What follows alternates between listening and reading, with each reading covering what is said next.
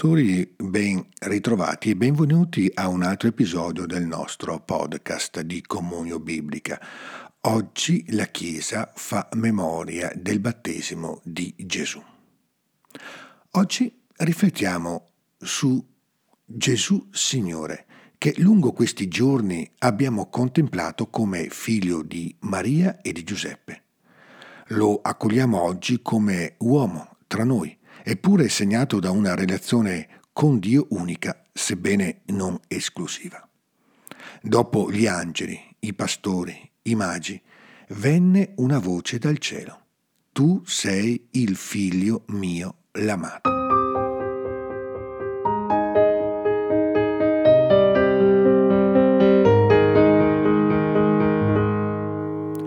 Questa voce risuona dopo che lo stesso Signore Gesù vide squarciarsi i cieli e lo Spirito discendere verso di lui come una colomba.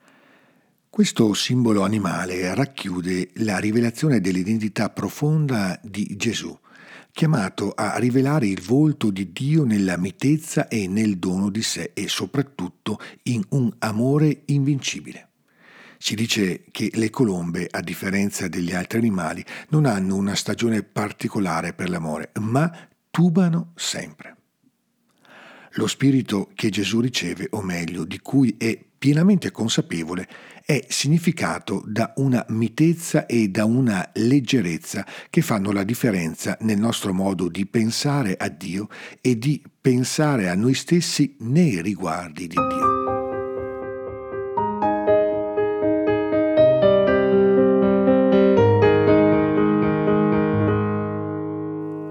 L'Apostolo Giovanni lo ricorda in modo forte nella seconda lettura di oggi. In questo infatti consiste l'amore di Dio, nell'osservare i suoi comandamenti, e i suoi comandamenti non sono gravosi. Gesù fa il suo ingresso sulla scena della storia in modo stupendamente pacato, accettando di mettersi serenamente e amorevolmente in fila con tutti coloro che chiedono a Giovanni il Battista la penitenza. Nello stesso tempo, accogliendo di essere come tutti assolutamente unico, accoglie con infinita grazia la relazione con il Padre che si rivela fino a dire in te ho posto il mio compiacimento. Il nome che Gesù riceve dal cuore traboccante del Padre è amato, un nome che è comune e che nel momento in cui viene pronunciato dice l'unicità della relazione tra le persone che se lo scambiano. La liturgia ci aiuta a comprendere il mistero di Gesù come figlio di un Dio che si manifesta come Padre e che questo mistero è per noi fonte di salvezza perché ci permette di accostarci a Dio in modo totalmente nuovo. L'invito del profeta risuona così. Ritorni al Signore che avrà misericordia di Lui, al nostro Dio che largamente perdona. La parola del profeta continua poi ricordandoci come e quanto i miei pensieri non sono i vostri pensieri, le vostre vie non sono le mie vie.